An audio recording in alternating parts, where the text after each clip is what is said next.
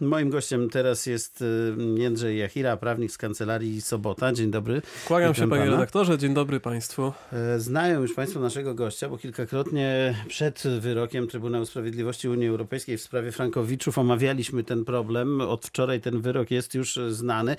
Słowo wstępu tylko. Wczoraj pojawiły się pierwsze komentarze, takie dość jednoznaczne, że wyrok jest korzystny dla e, Frankowiczów. Minęło trochę czasu. Pojawiły się też e, komentarze odmienne, to znaczy, że sprawa nie jest taka prosta, że wyrok jest skomplikowany. No i nawet utkwił mi w głowie taki komentarz, który mówił, że e, on bardzo będzie niektóre procedury utrudniał. To pierwsza rzecz, którą chciałem powiedzieć i o to pana zapytać. Natomiast druga rzecz jest taka, że pan reprezentuje Frankowiczów przed sądem, prawda? Więc to też e, muszą państwo wziąć pod uwagę, że pewien punkt widzenia będzie nasz gość dzisiejszy e, prezentował. No i teraz pytanie, to jest taki skomplikowany wyrok, czy to jest wyrok w cudzysłowie dobry dla Frankowiczów? No, na pewno zgodzę się z panem redaktorem co do tego, że mimo, że wyrok jest dobry i o tym za chwilę, to on niczego zero-jedynkowo nie rozstrzyga, dlatego że wyrok nie jest źródłem prawa. Czyli to nie oznacza, że możemy pójść, wydrukować go, przyjść do papierem. sądu i powiedzieć, Wysoki Sądzie, w związku z wyrokiem z Luksemburga poproszę o taką i taką kwotę. Absolutnie tak nie jest i to trzeba wyraźnie zaakcentować. Czyli nie otwiera roszczeń do odszkodowań, czy nie wiem. On je precyzuje i definiuje w sposób najbardziej dokładny już jak się da w kontekście interpretacji prawa, które do tej pory momentami no, kulało, jeżeli chodzi o jego wykładnię. E, To, że ten wyrok się pojawił, właśnie wynika z tego, że niektóre sądy miały wcześniej wątpliwości dotyczące interpretacji spraw frankowych. To był ten kazus, o którym zresztą wcześniej mówiłem. Jeden sąd we Wrocławiu mówił nie, nie damy ani złotówki, nic się nie należy państwu, a drugi sąd w Łodzi potrafił powiedzieć, ależ oczywiście zasądzam 300 tysięcy złotych i mogą państwo odzyskać te pieniądze z tym wyrokiem, e, z klauzulą wykonalności. Ale bez systemu precedensowego, takiego jak na przykład w Stanach Zjednoczonych, to tak sądy działają, nie? Jasne, nie jesteśmy krajem common law, ale mimo wszystko jesteśmy państwem członkowskim Unii Europejskiej i dlatego ten wyrok ma taką moc pośrednią, chociaż niezwykle istotną. Co to oznacza? Że ten wyrok, o ile nie jest przepisem prawa krajowego, o tyle rozstrzyga wykładnie prawa unijnego w przedmiocie dyrektywy, która definiuje roszczenia również frankowiczów, którzy mieszczą się e, w tym przepisie związanym z konsumentami. Czyli A mówi- dyrektywa wiąże. I Mówi, jak tą dyrektywę stosować? jak tą dyrektywę stosować? Ta dyrektywa jest również implementowana w prawie polskim do e, reżimu kodeksu cywilnego i dzięki temu, że mówi, jak powinno się stosować tego rodzaju dyrektywę na konkretnym przypadku frankowiczów i to takich, którzy notabene posiadają e, umowę kredytu najczęściej zawieraną pomiędzy bankami a ich klienty, klientami, czyli umowę kredytu oznacza to, że tak naprawdę in abstracto można go zastosować, można z niego skorzystać w bardzo, bardzo wielu przypadkach. Ale to też dzieli te kredyty na dwie grupy, prawda? I tak, te i nie. Indeksowane we frankach i te jakby drugie. Jasne. O ile ten wyrok nie dotyczył wprost kredytu denominowanego, to mimo wszystko dotyczył kredytu, w którym mamy do czynienia z walutą franka szwajcarskiego. A powiedzmy jeszcze tak dosłownie dwa zdania. Czym się różni kredyt denominowany we frankach i indeksowany we frankach? Mówiąc najprościej, tym, że kredyt e, indeksowany do franka wyrażony jest wprost w walucie polskiej na samym początku, do której później następuje waloryzacja do franka szwajcarskiego. Przeliczenie, czyli Tak, czyli kwota kredytu w kredycie indeksowanym jest wskazana wpierw w złotówce. W przypadku kredytu denominowanego ta kwota kredytu jest wskazana wprost we franku szwajcarskim. To trochę tak, jakbyśmy zawarli umowę kredytu walutowego, ale później czytając dalej umowę okazuje się, że nie ma z nią nic wspólnego, dlatego że jednak do naszych rąk trafia po, z powrotem złotówka, mimo że na początku był frank, a ta złotówka później jeszcze dalej znowu wraca do franka. A których jest więcej kredytów? Denominowanych czy indeksowanych? W ocenie mojej praktyki na ten moment dużo częściej mamy do czynienia z umowami kredytów indeksowanych, ale Czyli ty, czyli mają tych- lepszą sytuację. Czyli tych. Nie, znowu jakby nie chcę powiedzieć, że oni mają lepszą sytuację i tutaj dokończę, ponieważ kredyty denominowane również posługują się waloryzacją do franka szwajcarskiego i również, co istotne w tym chyba moim zdaniem najbardziej, posiadają klauzulę e, walutową, klauzulę odnoszącą się do waluty obcej, któ- związaną z waloryzacją, która już parę lat temu została uznana za niedozwoloną. Czyli jakby pan chce udowodnić, że denominowane też są indeksowane? Nie, że denominowane również nadają się do postępowania o ich unieważnienie i również w ich przypadku można skorzystać z, z wyroku wczorajszego Trybunału Sprawiedliwości Unii Europejskiej, pomimo że wprost literalnie nie dotyczył kredytu denominowanego. Ale to jest opinia. To jest moja opinia. E, W mojej skromnej ocenie e, zauważyłem, że też ta opinia jest e, opinią powszechną wśród gremiów prawniczych. E, i w związku z tym nie będzie kolejnego procesu, żeby e, się sądzić o to, który kredyt można pod ten wyrok A podciągnąć. to nie tak? my już kierujemy sprawy do Luksemburga, tego, tego nigdy nie wiemy. No, czekamy też na interpretację tego wyroku w praktyce przez sądy, które, które będą miały z nim teraz do czynienia, ale mm, myślę, że, że jest to bardzo, bardzo duży krok i asumpt, żeby, e, żeby to wszystko się już w najbliższym czasie zaczęło rozstrzygać na korzyść Frankowiczów. I teraz podejmie się pan takiego trudnego zadania, żeby wyjaśnić, co ten wyrok mówi komuś, kto nigdy nie miał kredytu we Tak, frankach. postaram, postaram bo, się. Bo ci świetnie wiedzą, ale my chcemy e, Jasne. temat też rzucić na szersze tło. Jasne. I to od razu wskażę, że przeczytawszy ten wyrok na samym początku, po e, nieprzespanej nocy, świeżo po powrocie z urlopu, czwarty rejs samolotem, bezpośrednio po przeczytaniu zacząłem się lekko drapać po głowie i do końca jeszcze nie byłem pewien, potrzebowałem kilku minut więcej, żeby, żeby ten wyrok zrozumieć. Mówiąc wprost, e, wyrok odpowiedział na kilka pytań zadanych przez e, polski sąd okręgowy w Warszawie, które zmierzały do rozstrzygnięcia wątpliwości, czy jeżeli mamy umowę kredytu frankowego, to e, możemy uzupełnić te postanowienia niedozwolone, które e, spędzały sens powiek wielu prawnikom i również bankom i zastąpić je na przykład indeksacją, ale do kursu średniego Narodowego Banku Polskiego.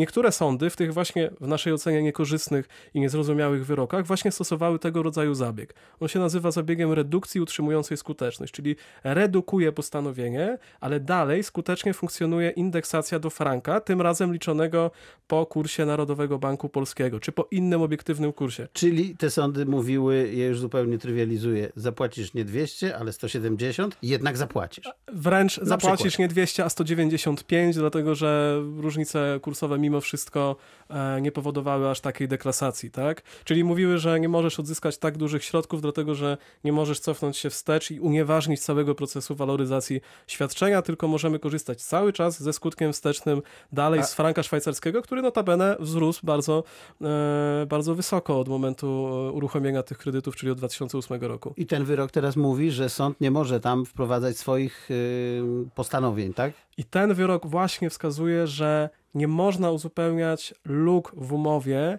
czy luk powstałych po zakwestionowaniu danego niedozwolonego postanowienia, o takie rozwiązania, które polegałyby na w ocenie e, Frankowiczów ich pokrzywdzeniu kontekście tego, czego rzeczywiście dochodzili.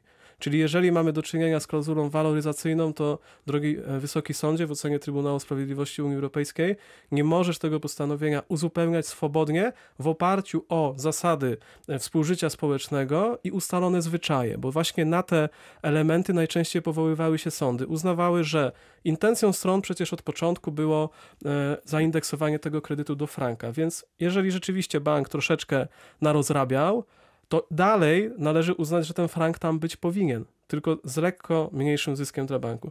W takiej sytuacji teraz, po wczorajszym e, wyroku, na którym e, odczytaniu miałem okazję być bezpośrednio w Luksemburgu, e, już wiemy, że takie zastępowanie, takie uzupełnianie, łatanie tych, e, tych dziur w cudzysłowie jest niedozwolone. Czyli tego rodzaju wyroki, które czasami się pojawiały, w oparciu o ten wyrok rzeczywiście pojawiać się w przyszłości nie powinny. I czym to znowu skutkuje? Idziemy dalej. Jeśli... To skutkuje większą pewnością e, w szansach na wygraną dla Frankowiczów, którzy wiedząc, że tendencja czy linia orzecznicza, orzecznicza najpewniej się zmieni i nie będzie już tak e, rozbieżna e, w tym przedmiocie, powinno skłaniać ich do rozpoczęcia postępowania sądowego. I to jest pierwszy punkt, właściwie jeden jakby z głównych punktów e, tego e, wczorajszego wyroku. Natomiast drugi, który jest e, też niezwykle ciekawy, daje szansę na całkowite unieważnienie umów kredytów indeksowanych. Czyli nie tylko tak jak do tej pory, że jeżeli masz kredyt we franku, to możesz go w cudzysłowie odfrankowić, czyli przejść na kredyt w złotówkach oprocentowany na Liborze, przy czym w niektórych sytuacjach dalej jest to dopuszczalne i spory pewnie też się tak będą kończyć, ale jeżeli unieważnienie umowy nie spowoduje dla klienta, dla frankowicza bardzo negatywnych skutków, to taką umowę powinno się unieważnić. A to oznacza, że korzyści dla takiego frankowicza, dla klienta banku będą jeszcze wyższe, bo to tak naprawdę oznacza, no można śmiało to powiedzieć teraz, taki trochę kredyt za darmo. Oczywiście wcześniejsze niedogodności związane z y, wykonywaniem tego kredytu, ze wzrostem kursu franka, z nadużyciami ze strony banku y, istniały i dlatego ten kredyt w cudzysłowie za darmo może stanowić po prostu kompensatę tego, co się wydarzyło i pogrożenie palcem y, bankom, które tych nadużyć dokonały. Czyli po latach na przykład 11 ktoś musi oddać, y, unieważniając umowę wcześniej, kwotę, którą bank mu przelał bez odsetek, bez żadnych y, procentów. Mm, Na tym ma polegać unieważnienie umowy. Z delikatnym, acz niezwykle istotnym dodatkiem, że powinien oddać to, co otrzymał, ale po potrąceniu tego, co do tej pory zapłacił. I na przykładzie, jeżeli ktoś otrzymał 300 tysięcy złotych Kredytu. kredytu e, i do tej pory, zwłaszcza ze względu na to, że frank poszedł istotnie w górę, spłacił już 500 tysięcy złotych, to nie tyle ma oddawać 300 tysięcy, co może jeszcze odzyskać 200 i zapomnieć o kredycie. Ale myślę, że wtedy banki będą pozywać tych kredytobiorców. No, nie do końca, dlatego że w naszej ocenie zdecydowana pozwał. większość e, tych roszczeń będzie już przedawniona. Aha, czyli y, być może będą wielokrotnie wygrani, tak? Jest, Ci- jest, jest, ci jest, na to, jest na to e, duża szansa. Oczywiście zależy to od, od danego przypadku, ale, ale jest taka e, szansa rzeczywiście prawdopodobna. Trzeba było nabrać tych kredytów całą masę. Trzeba było nie dawać takich klauzul, panie redaktorze. Trzymać kciuki za Trybunał Sprawiedliwości. Dobrze, wróćmy jeszcze do tego, co powiedział pan wcześniej. Nie do końca, mówi pan, kurs franka spowodował problemy. Tu bym chciał, żebyśmy to wyjaśnili. Ja pamiętam, w 2008 frank potrafił kosztować poniżej 2 zł. Po uwolnieniu kursu poszedł w okolice 5. No oczywiście teraz to wygląda trochę inaczej, ale jednak. Kurs franka na pewno przyciągał do tych kredytów, również dlatego, że banki mówiły, że jest to najbezpieczniejsza waluta i cytuję jednego z moich klientów, którzy mi to powiedzieli, byłby pan głupi, gdyby pan tego kredytu we frankach nie wziął. To po pierwsze. Po drugie, te kredyty było znacznie niżej oprocentowane w tamtym czasie e, i to powodowało lepszą wiarygodność finansową, innymi słowy zdolność kredytową, co jednak, patrząc na to z boku troszkę obiektywnie, e, jest niezrozumiałe, dlatego że uważam, że dużo większe ryzyko e, kreuje kredyt w walucie obcej, w której nie zarabiam, niż kredyt w walucie krajowej, w której otrzymuję co miesiąc na konto. Tak, nawet rozmawiając z jednym z ministrów finansów, który powiedział, e, tylko bardzo odważny człowiek bierze kredyt w walucie, w której nie zarabia. No właśnie, a okazywało się, że ten w walucie obcej, w cudzysłowie, bo tak naprawdę nikt jej nigdy nie widział, można było otrzymać bez problemu, a w walucie krajowej albo nagle tej zdolności się nie miało, albo była znacznie ograniczona. To było celowe? Czy to było celowe? Mm, na pewno, dlatego że banki wcześniej to przewidziały i w pewnym okresie czasu udzielały tych kredytów najwięcej. To dlaczego banki chciały dawać tych e, kredytów we frankach jak najwięcej, skoro zarabiały więcej na kredytach e, złotówkowych? Bo tutaj zaczynam A czegoś nie kto rozumieć. powiedział, że zarabiały więcej na kredytach złotówkowych? Jak jest wyższa stopa procentowa, to się więcej zarabia na kredycie. Jasne, ale w środku pojawia się jeszcze spread, czyli możliwość podwyższenia e, kursu sprzedaży, po którym będę ten kredyt spłacać. Czyli jeżeli otrzymałem w 2008 roku kredyt na wysokość 100 tysięcy złotych, to już o dziwo na drugi dzień i to pomimo tego, że frank nie szedł w górę, do oddania samego kapitału często miałem o kilkanaście tysięcy złotych więcej. Dzisiaj słyszałem taki komentarz, nawet mogę powiedzieć, kto to powiedział. To mm, prezes jednego z e, banków zagranicznych, polski e, prezes, że mm, jemu nie było tych frankowiczów żal, dlatego że oni i tak byli wygrani w stosunku do tych, którzy mm, wzięli kredyty w złotówkach w tym samym czasie. Ja to też powiem panu szczerze, wielokrotnie od znajomych e, słuchałem. To nie ma nic za rzeczy oczywiście a propos tego wyroku akurat i samych prawnych e, tutaj e, rozstrzygnięć. Natomiast zawsze jeszcze pojawia się ten wątek moralny, który w przypadku tych kredytów frankowych e, pojawia się właściwie od początku. E, Jeśli panu niezręcznie, może pan nie odpowiadać, ale ciekaw jestem opinii. Nie, etyka zawsze jest w prawie, zawsze była podstawą. Etyka i słuszność to są takie bardzo ważkie e, instrumenty w naszej dziedzinie. Tylko zastanówmy się, cóż nieetycznego jest w dochodzeniu e, roszczeń, które prawnie są dla tych ludzi, dla frankowiczów, dla naszych klientów uzasadnione. To nawet nie o to chodzi. Tutaj chodzi o te dwie grupy ludzi, tych, tych kredytowiczów złotówkowych, których jest o wiele więcej przecież, prawda? E, I tych frankowych. I te różnice, e, które no, zaczynają ich dzielić jakby, prawda? Są nie, niezbyt równi wobec prawa w tej sytuacji. To w tym momencie pojawiają się takie, takie teorie, takie stanowiska ludzi, którzy posiadają kredyt w złotówkach, ale nie zauważyłem, żeby osoby te jednocześnie wskazywały, że jeszcze niedawno, kiedy te sprawy nie były jednoznaczne, mam na myśli sprawy e, frankowe, to osoby, które 10 lat temu wzięły kredyt na liczbie 300 tysięcy, będę bazować, Mhm. dzisiaj do oddania czasami mają po 10 latach jeszcze 400 tysięcy. Ja wiem, znam takie I to, przypadki i, to, I osobiście. to jakby to jest to, straszne. no nie, no to dobitnie pokazuje, panie redaktorze, że to wcale nie jest tak, że oni na tych frankach wygrali, bo ci I- ludzie mają do oddania jeszcze drugie tyle po 10 latach. I mało tego, y, czasami ich nieruchomość, a nawet często ich nieruchomość nie jest w stanie e, pokryć tego zobowiązania, które No ja jeszcze powiem więcej, pozostaje. mamy, mamy taką nietypową sprawę, gdzie klienci niestety ze względu na problemy finansowe już tą nieruchomość stracili i jeszcze mają kilkaset tysięcy do oddania,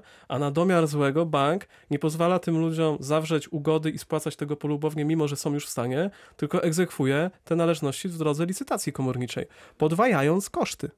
No to rzeczywiście są e, też e, tutaj, pamiętajmy, w tym wielkim garze, w którym to wszystko się mieści, dramaty całkiem realne i, I bardzo dużo zachowań również właśnie nieetycznych, do, I do, dużo dotyczących y, tych kwestii. nieetycznych. Y, Znawcy rynku twierdzą, że będą dwie fale pozwów. Pierwsza teraz, natomiast druga część będzie czekała e, na pierwsze rozstrzygnięcia i po tych pierwszych rozstrzygnięciach czeka nas kolejna taka fala pozwów tych właśnie frankowych, jak pan to widzi. No, ja mogę to powiedzieć jedynie na swoim doświadczeniu sprzed ostatnich kilku dni, gdzie po wyroku odebraliśmy ponad 200 telefonów i otrzymujemy właściwie co kilka minut kolejne umowy do e, bezpłatnej analizy, że no, nastąpiło pewne tsunami. Fala była wcześniej, e, wczoraj było trzęsienie ziemi, a tsunami jest dzisiaj.